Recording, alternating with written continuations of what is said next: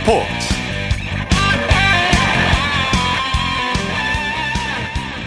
여러분 안녕하십니까? 아나운서 이창진입니다. 튀르키예와 시리아를 강타한 지진으로 희생자 수가 계속 늘어나고 있어서 안타까움을 더하고 있습니다. 전 세계 곳곳에서 지진 피해 복구를 위한 기부 행렬이 이어지고 있는데요. 튀르키예와 인연 있는 스포츠 스타는 연일 SNS에 구호의 메시지를 전하고 있습니다. 튀르키예에서 활약한 배구 여제 김연경 선수는 지난 6일부터 매일 SNS에 튀르키예 관련 게시물을 올리면서 도움을 호소하고 있고요. 이탈리아 프로축구에서 뛰고 있는 김민재 선수도 튀르키예를 도울 구체적인 방법을 공유하고 있습니다. 뿐만 아니라 해외 스포츠 스타들도 저마다의 방식으로 튀르키예 도읍기에 나서고 있는데요. 우리의 따뜻한 관심과 도움의 손길이 절실한 때가 아닐까 싶습니다. 토요일 스포츠 스포츠 먼저 프로배구 소식으로 시작합니다. 스포츠 동아의 강산 기자와 함께합니다. 안녕하세요.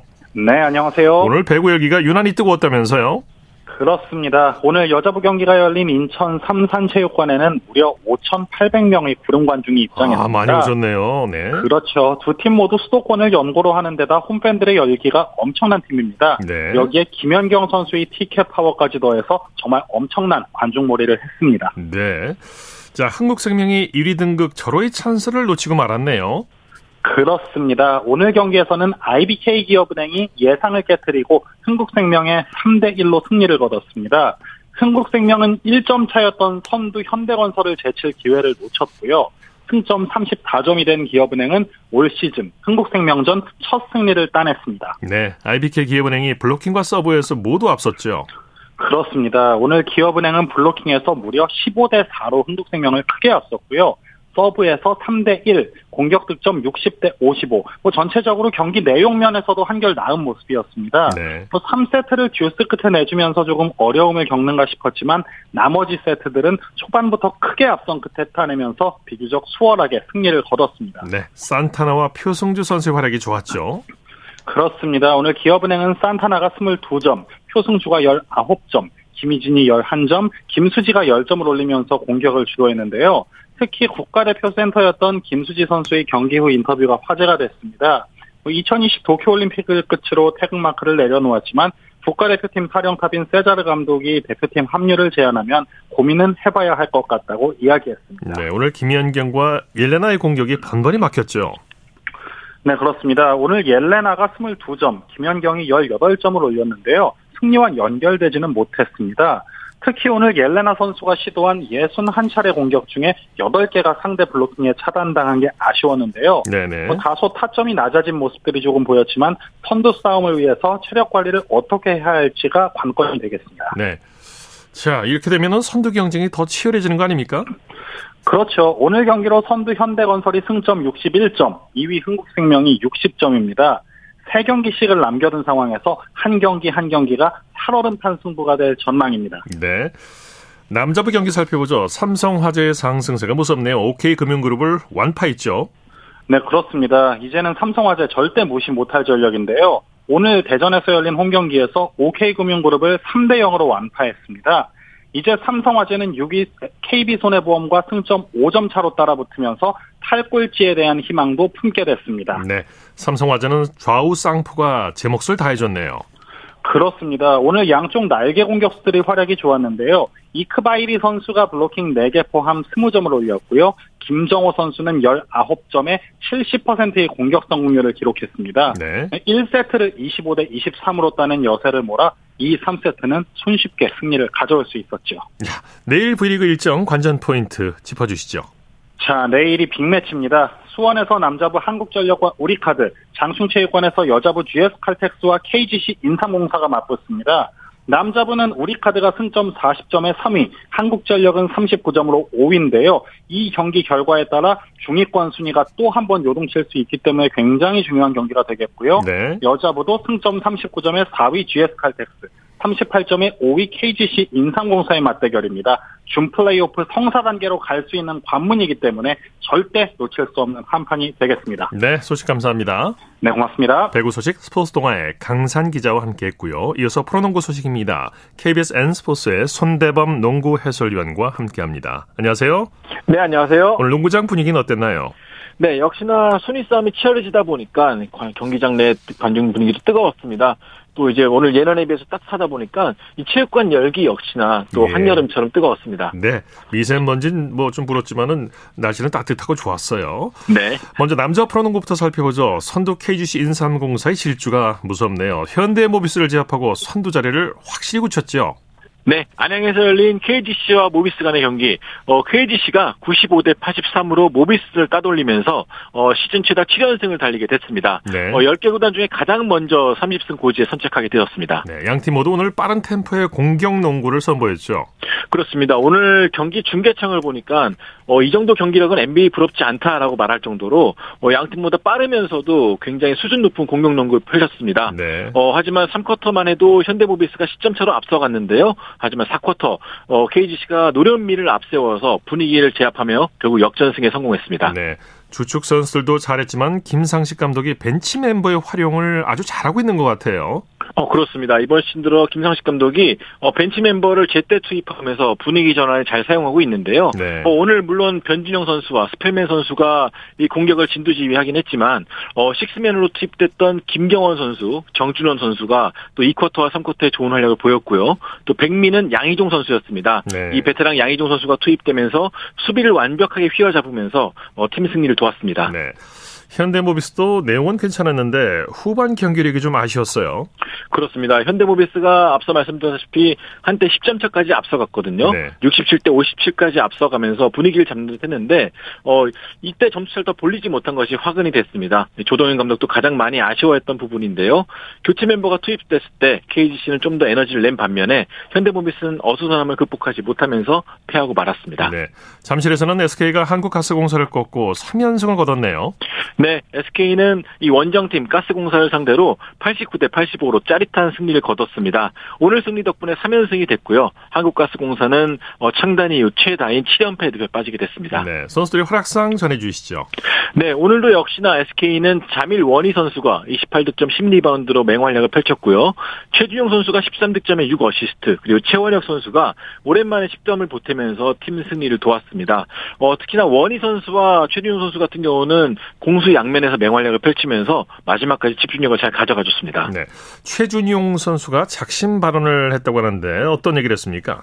네, 요즘 KBL 선수들 사이에서 가장 화두가 되는 부분이 바로 타이트한 스케줄입니다. 예. 어, 일주일에 뭐 서너 경기씩을 치르다 보니까 예. 굉장히 좀 피로도에 지친 상태인데요. 어, 최준용 선수가 10개 팀밖에 안 되는데 54경기는 너무 많은 것 같다. 스케줄이 너무 빡빡하다 네, 보니까 네. 이 후반대에서 부상자가 많이 나오고 있다면서 그렇죠. 좀 경기 일정을 줄일 필요가 있다고 좀 작심하고 발언을 했습니다. 네 네. 피로도도 높아지고 부상 위험도 커지고 경기력도 떨어지고 말이죠. 맞습니다. 역시나 KBL보다 지금 경기 수가 많은 리그가 NBA 82경기, 네. 일본 60경기 이 두 나라밖에 없거든요. 어, 그런 면에서 봤을 때는 어, 최준 선수의 이 말이 이해는 가고 있습니다. 네, 틀린 얘기 아니죠. 네. 네. 자, 한국가스공사 는 이제 7연패 수렁에 빠졌는데 이 부진의 원인을 한번 살펴보죠. 네, 역시 창단 최다 7연패에 빠졌는데 이 패배 경기를 보면은 완패한 경기는 별로 없었습니다. 어, 대부분 접전 끝에 좀 패한 경기가 많았는데요. 어, 유동훈 감독 역시 이 승부처에서 좀 지혜롭게 넘기지 못한 부분을 좀 많이 아쉬워했거든요. 네. 오늘 경기 역시 막판까지도 알 수 없는 승부가 펼쳐지다가 마지막 선택을 잘못하면서 좀 아쉽게 패했는데 어, 이런 부분에 있어서 선수들이 조금 더 어, 자신감을 갖고 또 지혜롭게 경기를 펼쳤으면 좋겠습니다. 예. 여자 프로농구 살펴보죠. KB스타즈와 BNK가 맞대결을 벌였죠. 네, 오늘 청주에서 열린 경기인데요.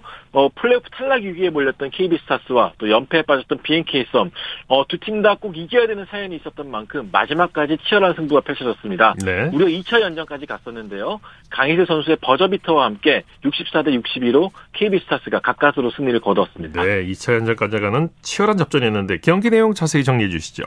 네, 오늘 양 팀 다 핵심 멤버들이 빠진 상태였습니다. KB스타스는 박지수 선수와 염윤아 선수가 빠진 상황에서 이 경기 초반 김민정 선수까지 목을 다쳤고요.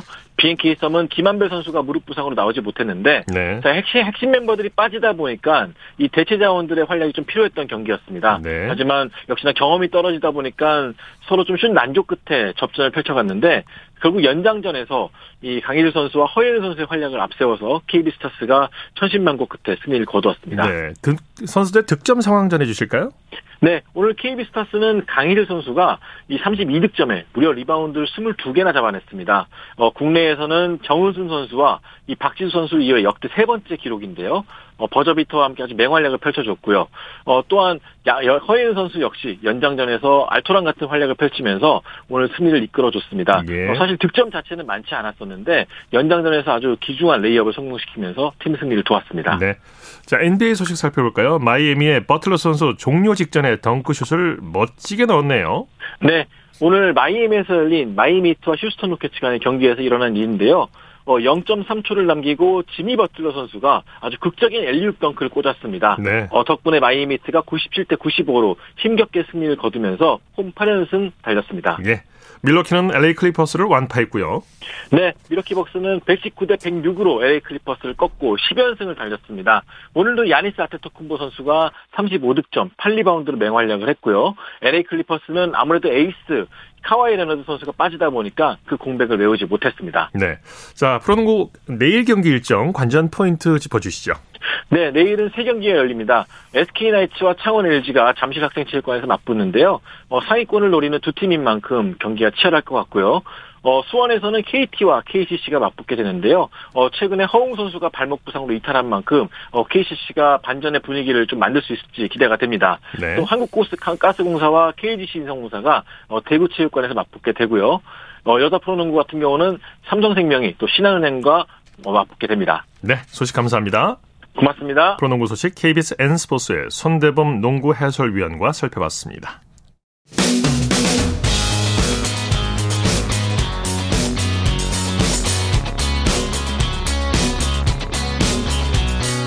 따뜻한 비판이 있습니다. 냉철한 분석이 있습니다. 스포츠 스포츠 토요일 스포츠 스포츠 생방송으로 함께하고 계십니다. 9시 32분 지나고 있습니다. 이어서 축구 소식 살펴보겠습니다. 중앙일보의 박린 기자와 함께합니다. 안녕하세요. 네, 안녕하세요. 자, 잉글랜드 토트넘의 손흥민 선수가 우리 시간으로 오늘 밤에 경기를 앞두고 있죠? 네, 약 2시간 반 뒤 오늘 밤 자정입니다. 그 레스터 시티와 프리미어 리그 원정 경기를 치르고요. 예. 어, 토트넘이 최근 리그 2연승으로 12승 3무 7패, 그 승점 39점으로 5위인데요. 어, 다음 시즌 유럽 챔피언스 리그 진출권이 걸린 4위에 위치한 뉴캐슬에 승점 1점 뒤져 있는 만큼 어, 14위 팀 레스터 시티를 상대로 또 승리가 필요한 시점입니다. 네, 손흥민 선수 예전의 움직임 그 모습으로 이제 완전히 돌아온 느낌인데 오늘 밤 아, 골이 좀 기대가 되네요. 자, 레스터 시티는 손흥민 선수가 올 시즌에 해트트릭을 기록했던 팀이죠. 네, 맞습니다. 작년 9월에 또 레스터 시티를 상대로 후반전에 교체 출전해서 13분 만에 3골을 몰아친 적이 있고요. 네. 어, 지금까지 레스터 시티를 상대로 15경기에서 무려 10골 5도움을 몰아쳤거든요. 또 레스터 시티의 그 엠블럼에 여우가 그려져 있고 또 손흥민 선수의 별명이 여우 사냥꾼인데 또 오늘도 레스터 시티를 상대로 또 강한 면모를 이어갈지 기대가 됩니다. 네, 손흥민 선수가 지난 시즌 득점왕에 등극했었는데 올 시즌은 리그 4골에 머물고 있죠. 네, 지난 시즌에 리그에서 23골을 넣었는데 올 시즌은 4골에 좀 머물고 있거든요. 오늘 네. 영국 매치 데일리 메일이 좀 분석을 내놓았는데요. 좀 아무래도 토트넘이 선제골을 좀 많이 내주다 보니까 상대가 내려서서 좀 공간이 생기지 않고요. 어, 그리고 케인 선수가 좀 지난 시즌에는 또 중원까지 내려와서 좀 패스를 찔러줬었는데 올 시즌에는 좀 문전 앞에 있는 시간이 많아지면서 좀 패스가 잘 오지 않고 네. 또 손흥민 선수의 드리블 성공률도 종전 50%에서 36%까지 좀 떨어진 영향이 있다. 또 이런 분석을 내놓았습니다. 네. 어, 지난 시즌 공동 득점에 올렸던 리버풀 살라 선수도 올 시즌은 지난 시즌만 못해요. 맞습니다. 공교롭게도 이두 네. 선수 다 올 시즌 그, 그 지난 시즌 다운 모습을 좀 보여주지 예. 못하고 있거든요. 네. 리버풀도 이제 뭐 팀 순위도 10위에 그치고 그렇죠. 있고요. 또 달러 선수도 부진하고 있는데 네. 뭐 그나마 좀 다행스러운 건 손흥민 선수 최근에 좀 경기력이 올라오고 있다는 점이 올라왔죠. 네. 경기력이 많이 올라왔고 올 어, 오늘 경기도 정말 득점이 기대가 돼요. 네, 맞습니다. 일단, 일단은 뭐, 잉글랜드 축구협회 FA컵 프레스턴전에서 두 골을 몰아쳤고요. 그리고 지난 주말 맨시티전에서도 뭐 폭풍 질주로 또 상대를 괴롭히면서 또 현지에서는 또 불꽃을 되찾았다. 또 이런 평가도 받았거든요. 네. 어, 그렇기 때문에 올 시, 아, 오늘 또 리그 5호 골을 기대해봐도 좋을 것 같습니다. 네, 손흥민 선수가 리그 100호 골까지 이제 얼마 안 남았는데 프리미어리그 사무국도 기대하고 있다고요. 네, 2015년에 토트넘에 입단해서 8시즌 동안 97골을 넣었고요. 어, 그러다 보니까 프리미어리그 사무국도 어, 손흥민이 리그 100골까지 3골만 남겨뒀다고 기대를 하고 있습니다. 네. 어, 지금 또 오늘 레스터 시티를 상대로 만약에 그 해트트릭을 또 한 번 기록하게 된다면 100골이 되겠네요. 네, 100골까지 달성할 수 있는 상황입니다. 네. 저 프리미어리그에서 어, 역사적으로 100호 골을 달성한 선수가 몇 명 정도 됩니까? 네, 프리미어리그가 92년도에 출범을 했는데요. 31년 동안 100골 이상을 넣은 선수가 33명에 불과합니다. 예. 어, 시어러가 260골로 1위고요. 또 루니가 208골, 케인이 200골을 넣었는데 어, 현재 손흥민 선수가 97골로 공동 34위거든요. 네. 만약에 앞으로 3골을 더 보태면 아시아 선수로는 최초로 100호 골에 도달하게 됩니다. 이건 뭐 시간 문제죠. 네. 자, 토트넘이 이제 부상 등을 이유로 해서 선발 명단에 변화가 있을 예정이죠. 네, 주전 골키퍼 요리스 선수가 그 지난 경기에서 무릎을 다치면서 6주 동안 좀 뛸 수가 없거든요. 그러다 예. 보니까 어, 백업 골키퍼 포스터가 나설 전망이고요. 어, 그래도 좀 다행인 소식은 최근에 그 담낭염 수술을 받았던 콘테 감독이 훈련장에 지금 돌아왔습니다. 예. 그러다 보니까 이번 경기를 통해서 좀 복귀할 가능성도 있는 상황입니다. 예. 자, 황희찬 선수는 지난 경기에서 햄스트링을 다쳤는데 한 달 정도 경기에 나서지 못할 전망이라고요. 네, 지난 주말에 리버풀전에서 또 자책골을 유도하기는 했지만 그 경기 도중에 오른쪽 허벅지 뒷부분을 좀 부여잡고 쓰러졌거든요. 네. 어, 오늘 그 울버햄튼의 로페테기 감독이 어, 황희찬은 회복까지 4주에서 5주 정도 필요할 것이라고 말을 했습니다. 네. 어, 현재 지금 한국에 잠시 귀국을 해서 치료를 받고 12일에 영국으로 돌아갈 예정입니다. 예. 자, 모두에서 말씀드렸는데 그 튀르키예와 시리아에서 발생한 최악의 지진으로 많은 사상자가 발생했는데 김민재 선수가 기부를 했다고요. 김민재 선수 이제 튀르키예 프로축구에서 뛴 적이 있죠. 네, 정확히 기억을 하고 계신데요. 현재는 이탈리아 나폴리 소속인데 2021년부터 1년 동안 어, 튀르키예 그 이스탄불 구단이죠. 페네르바체에서 활약을 한 적이 있습니다. 네. 어, 김민재 선수가 또 대지진으로 피해를 입은 어린이들을 위해서 써달라면서 또 유니세프에 1억 원을 또 기부를 했고요. 어, 현재 뭐 확인된 사망자만 2만 4천 명에 달한다고 하는데 앞서 피겨퀸 김연아 선수도 유니세프에 1억 2천만 원을 기부를 했습니다. 네. 잉글랜드 프리미어리그도 튀르키예 지진 피해자들을 돕고 나섰다고요. 네, 프리미어리그 사무국도 지진 피해자를 위해서 그 재난 긴급 위원회에 15억 3천만 원을 기부를 했고요. 또 프리미어리그는 이번 주말 경기에 또 선수들이 그 사망자를 추모하는 의미로 검정색 완장을 착용하기로 했거든요. 예. 또 2시간 반 뒤에는 손흥민 선수도 또 검정색 완장을 차고 또 추모하는 마음으로 경기를 뛸 것으로 보입니다. 네. 자, 튀르키예 강진으로 실종된 축구 선수의 아내가 도움을 호소했다고 하죠. 네, 티르키예 프로축구 하타이 스포르의 가나 공격수 크리스티안 아치 선수가 현재 좀 행방이 묘연한 상황이고 예. 그 현지에서는 좀 잔해 속에 있을 가능성이 커 보이다 또 이런 커 보인다 또 이런 보도를 내놓고 있는 상황이거든요. 네. 또 아치 아내인 루피오가 또 BBC와 인터뷰에서 또 아이들의 아버지를 좀 잔해에서 구출하기 위해 또 장비를 현장에 보내줬으면 좋겠다 이렇게 호소를 했습니다. 현재 예. 그 튀르키의 구출 장비가 좀 턱없이 부족한 것으로 알려졌거든요. 또 그래서 많은 축구 팬들이 또 아츠 선수가 생존해 있기를 또 기원을 하고 있습니다. 네, 네. 국제축구연맹이 올해의 선수 후보 3명을 발표했네요. 네, 피파가 27일에 그 프랑스에서 열리는 The Best FIFA Football Awards를 앞두고 어, 각 부문 최종 후보를 발표를 했거든요. 예. 어, 그 가장 그 관심을 끄는 올해 남자 선수상 후보에 또 리오넬 메시, 킬리안 음바페 그리고 카림 벤제마가 어, 선정이 됐습니다. 어, 메시는 아무래도 카타르 월드컵에서 아르헨티나의 그 아르헨티나를 또 36년 만에 우승으로 이끌었다 보니까 어, 굉장히 강력한 어, 수상 후보로 꼽히고 있는 상황이고요. 네, 네. 어, 그리고 월드컵 준우승팀 프랑스의 음바페 또 레알 마드리드를 유럽 챔피언스리그 우승으로 이끈 벤제마와 경쟁을 하게 된 상황입니다. 네, 소식 감사합니다. 네, 감사합니다. 축구 소식 중앙일보의 박린 기자와 정리해드렸고요. 이어서 한 주간의 해외 스포츠 소식 전해드립니다. 월드 스포츠 연합뉴스 영문뉴스부의 유지호 기자와 함께합니다. 안녕하세요. 네, 안녕하세요. 자, 미 프로풋볼 챔피언 결정전인 슈퍼볼이 우리 시간으로 월요일 오전에 열리는데 필라델피아와 캔자스 시티가 맞붙게 됐군요. 네, 그렇습니다. 이 57회 슈퍼볼이 어, 우리 시간 월요일 오전 8시 30분 미국 애리조나주 글렌데일 스테이트팜 스타디움에서 열리고요. 어, 필라델피아와 캔자스시티가 슈퍼볼에서 맞대결을 펼치는 게 이번이 처음입니다. 그렇군요. 어, 네, 캔자스시티는 최근 4시즌 가운데 3번이나 슈퍼볼에 진출했고요. 2020년 우승에 이어서 2021년에 준우승을 차지했고 이번에 다시 우승에 도전하고요. 네. 어, 필라델피아의 슈퍼볼 진출은 2018년 이후 5년 만입니다. 네. 또 올해 대회는 이 사상 첫 흑인 쿼터백 대결로 관심을 모으고 있는데요. 캔자스 시티의 패트릭 마홈스는 현역 최고의 야전 사령관으로 평가받고 있고 2020년 슈퍼볼 MVP를 탔던 선수입니다. 예. 어, 필라델피아 제일런 허츠는 2020년 드래프트 2라운드에서 뽑힐 정도로 백업 자원으로 분류가 됐었는데요. 올해는 주전으로 자리매김하면서 정규 시즌 MVP 후보로도 거론되고 있습니다. 네, 미 전역이 들썩들썩하겠네요. 네. 이번 경기는 이제 슈퍼볼 사상 최초로 형제 대결도 펼쳐진다고요? 네, 필라델피아의 센터인 형 제이슨 켈시와 또 캔자스시티의 tight end인 동생 트레비스, 트레비스 켈시가 그 주인공인데요. 어, 제이슨은 2018년 또 트레비스가 2020년 우승 경험이 있기 때문에 네. 어, 올해 슈퍼볼로 이 형제 싸움의 우열이 좀 가려지게 됐습니다. 네. 미국 언론에서는 올해 경기를 두고 이 켈시볼이라고 부르기도 하는데요. 어, 다만 포지션상 두 선수 모두가 팀의 공격대 필드에 나서기 때문에 형제 간의 몸싸움은 사실 볼 수 없게 됐습니다. 네. 프랑스 파리 시장이 러시아가 우크라이나에서 전쟁을 계속한다면 러시아 선수들의 내년 파리 올림픽 참가를 반대한다 이렇게 밝혔네요. 네, 안 이달고 시장이 지난 7일 프랑스 한 라디오 방송과 인터뷰에서 이같이 말했고요. 우크라이나에서 전쟁이 계속되는데 아무 일도 없다는 듯 러시아 선수단이 파리에 와서 행진하는 것은 불가능하다 이런 네. 말을 했습니다. 어, 다만 러시아 선수 중에 어, 푸틴 러시아 대통령을 지지하지 않는 이들은 난민팀 소속으로 대회에 참가할 수 있어야 한다면서 문을 열어뒀는데요.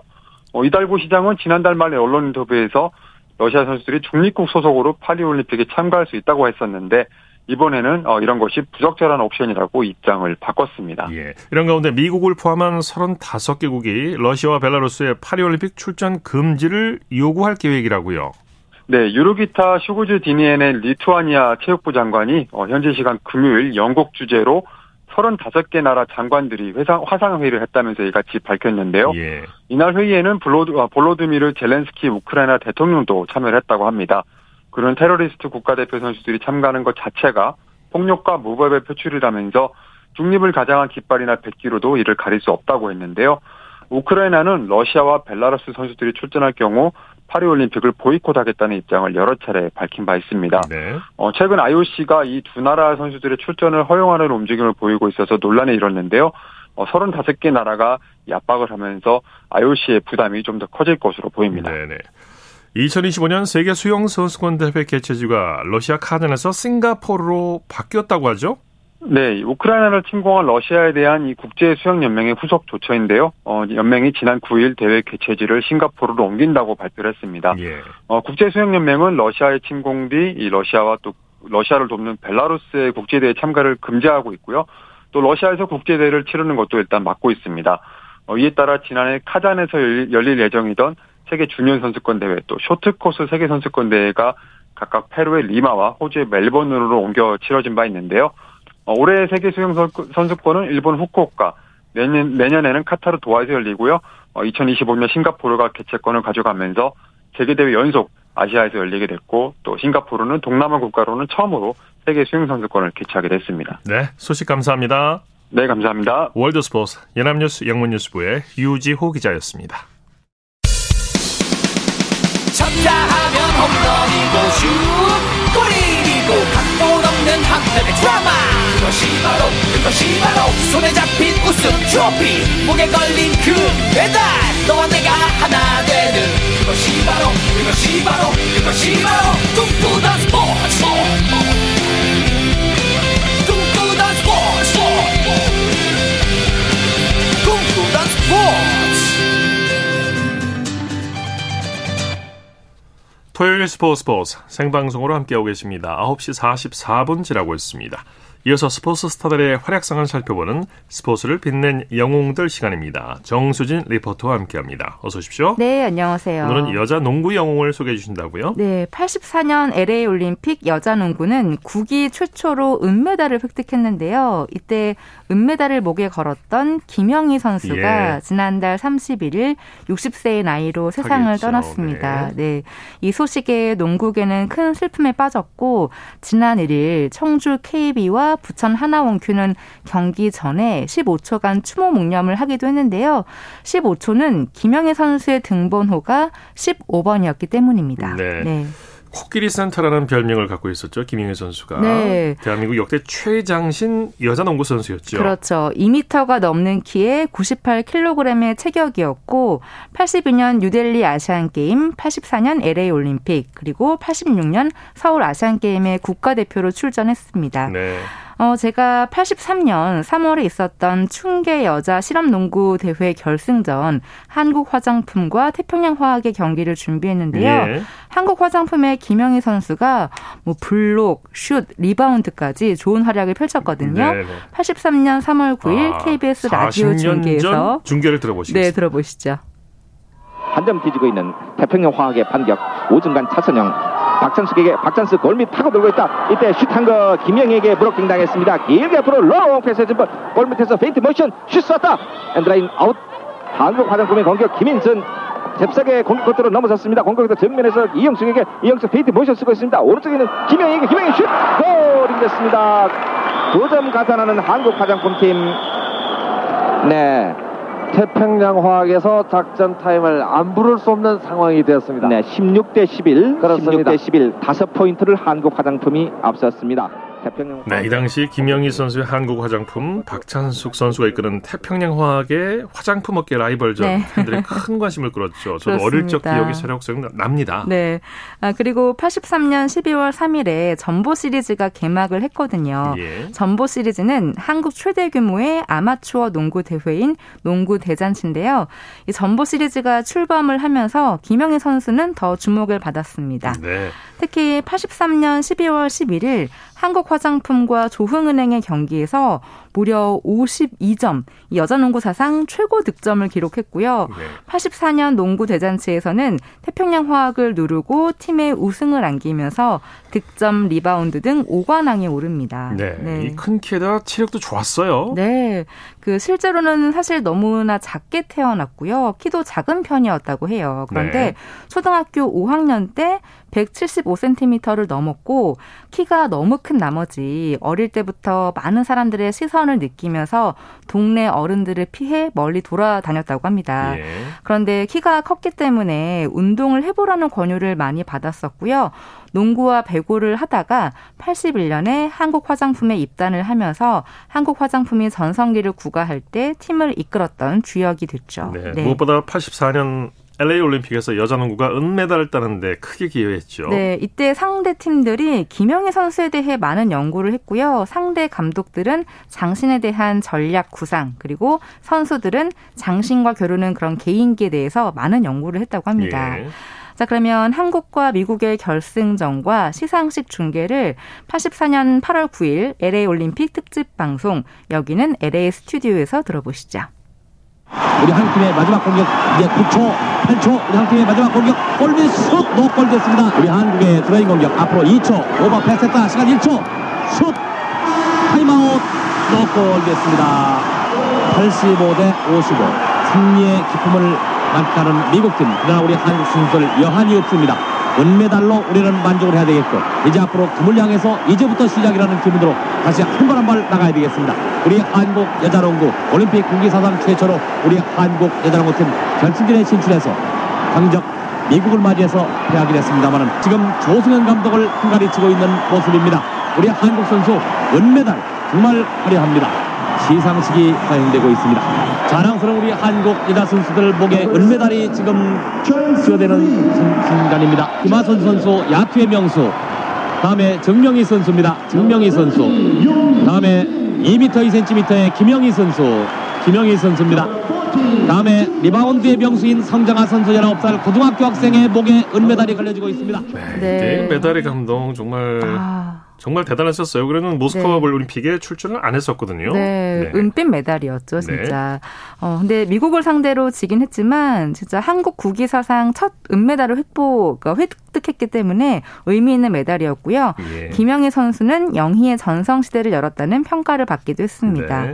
네. 이후 2년 뒤 86 서울 아시안 게임에서도 한국 여자 농구는 결승에 올라가서 중국을 만났는데 아쉽게 패하면서 은메달을 목에 걸었습니다. 예.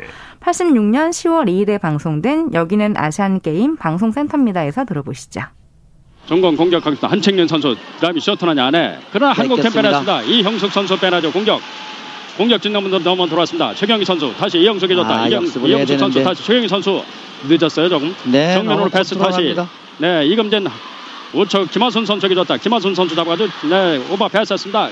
최경희 선수에게 최경희 선수 잡아가지고 공격. 김하순에게 다시 줬습니다. 김하순 우중간 롱슛 오랜만에 들어가는 김화순 3점 슛입니다. 3점 슛 성공시키는 김화순 선수 58대 51 9분 20초 남았습니다만 반격 중공입니다. 중공 선수 13번 구엘란 다시 정면으로 공수의 대결 수의 구엘란 선수 바운드 패스했습니다. 14번 류층 터닝 슛 골이 됐습니다. 류층 선수 터닝 슛이 좋습니다. 60대 51 아홉 포인트 차 9분 5초 남았습니다. 네, 86 서울 아시안 게임 은메달 순간이었어요. 그렇습니다. 어, 그런데 김영희 선수가 88 서울 올림픽을 준비하다가 갑자기 쓰러졌고요.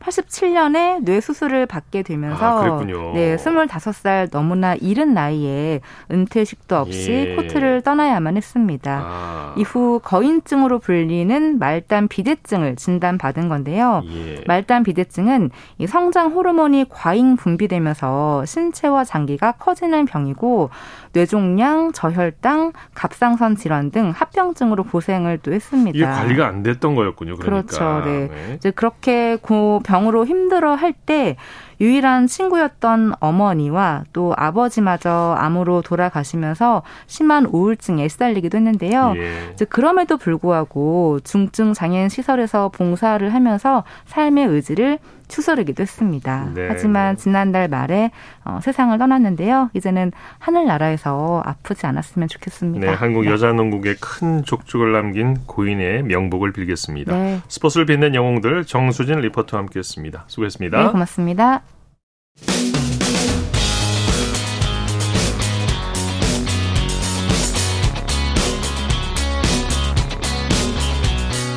따뜻한 비판이 있습니다. 냉철한 분석이 있습니다. 스포츠 스포츠 이어서 다양한 종목의 스포츠 소식을 전해드리는 스포츠 와이드 시간입니다. 이혜리 리포터와 함께합니다. 어서 오십시오. 네, 안녕하세요. 자, 피겨 요정 이해인 선수 국제 빙상경기연맹 4대륙 선수권 대회에서 짜릿한 역전 금메달을 따냈어요. 네. 이게 김연아 선수 이후 14년 만이죠. 네, 우리나라 시간으로 오늘 피겨스케이팅 이해인 선수가 미국 콜로라도주에서 열린 국제 빙상경기 연맹 4대륙 선수권 대회 여자 싱글에서 쇼트와 프리를 합산해 최종 합 계 210.84점으로 우승을 차지했습니다. 네. 어, 이해인 선수는 전날 쇼트에서 6위로 부진했지만 오늘 프리스케이팅에서 뮤지컬 오페라의 유령이라는 이 음악에 맞춰서 완벽한 연기를 펼쳤고요. 결국 1위로 뛰어 올랐습니다. 예. 이번 금메달은 한국 여자 피겨 사상 2009년 김연아 선수 이후에 14년 만에 이 대회에서 나온 금메달이기도 한데요.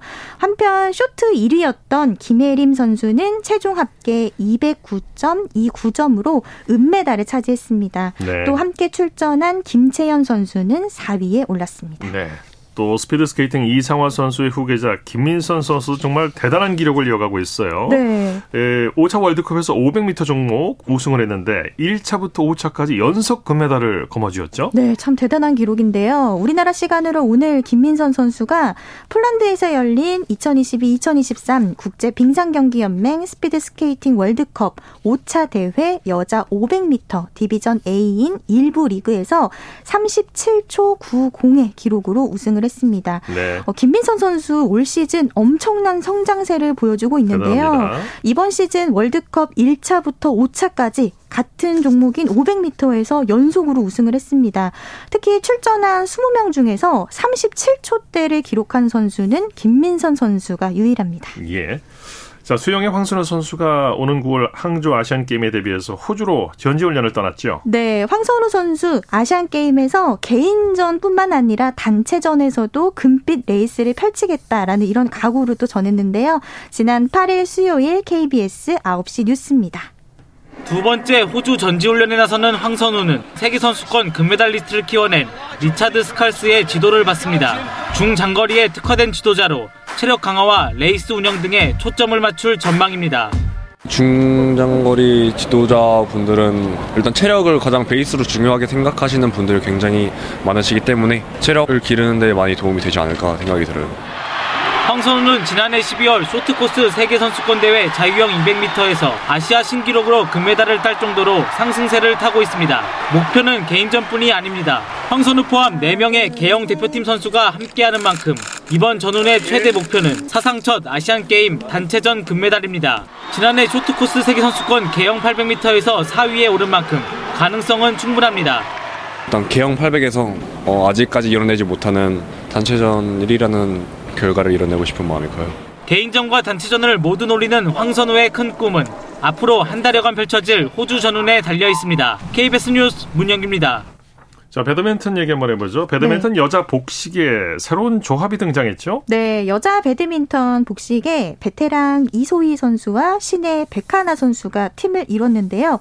이 두 선수는 본격적으로 호흡을 맞춘 지 몇 주 만에 국제대회 은메달을 따내면서 그 가능성을 보여줬습니다. 앞으로 국제대회에서 여자 복식의 메달 경쟁력은 한층 더욱 더 높아질 전망인데요. 이소희 선수와 또 배드민턴 대표팀을 이끄는 김학균 감독 인터뷰 준비했습니다. 네. 지난 9일 목요일 KBS 9시 뉴스입니다. 베테랑다운 정확한 공격 그리고 안정적인 수비까지 결성된 지 얼마 안 된 팀이라고는 보기 힘든 노련함으로 태국 마스터스 은메달을 따낸 여자 복식의 이소희, 백하나 조입니다. 호흡을 맞춰볼 시간은 솔직히 부족했던 거는 사실이긴 한데 근데 그 속에서도 좀 얻은 건 많은 것 같아서 이전 파트너와 세계 랭킹 10위권대에 각각 올라있던 이소희와 백하나가 새로운 복식조를 결성한 건 큰 도전이었습니다. 이소희의 신장과 스피드로 공격력을 살리고 백하나가 안정적인 파워를 더해 장점을 극대화할 수 있는 최적의 조합으로 판단한 겁니다. 두 선수의 단점보다는 강점을 저는 좀 더 주목을 해서 지금 조합을 만든 거거든요. 그리고 또 투자를 하는 거고 좀 더 익숙해지면은 강한 선수들이 되지 않나 싶습니다. 지난해 덴마크, 프랑스 오픈에서 경쟁력을 확인한 이후 본격적으로 손발을 맞춘 건 불과 한 달 정도. 무엇보다 호흡을 맞춰가는 것이 관건입니다. 기존 강자 김소영, 공희용 조 등에 이어 새로운 조합까지 가세한다면 메이저 대회를 앞둔 여자 복식의 메달 경쟁력은 한층 높아질 전망입니다. KBS 뉴스 허솔지입니다. 네, 스포츠와이드 이혜리 리포터와 함께했습니다. 수고했습니다. 네, 고맙습니다. 자, 스포츠 단신 전해드립니다. 육상 높이뛰기 우상혁 선수가 점프 한 번으로 아시아 실내 육상 선수권 결선행 티켓을 손에 넣었습니다. 자, 스포츠 스포츠 오늘 준비한 소식은 여기까지고요. 내일도 풍성한 스포츠 소식으로 찾아뵙겠습니다. 함께해 주신 여러분 고맙습니다. 지금까지 아나운서 이창진이었습니다. 스포츠 스포츠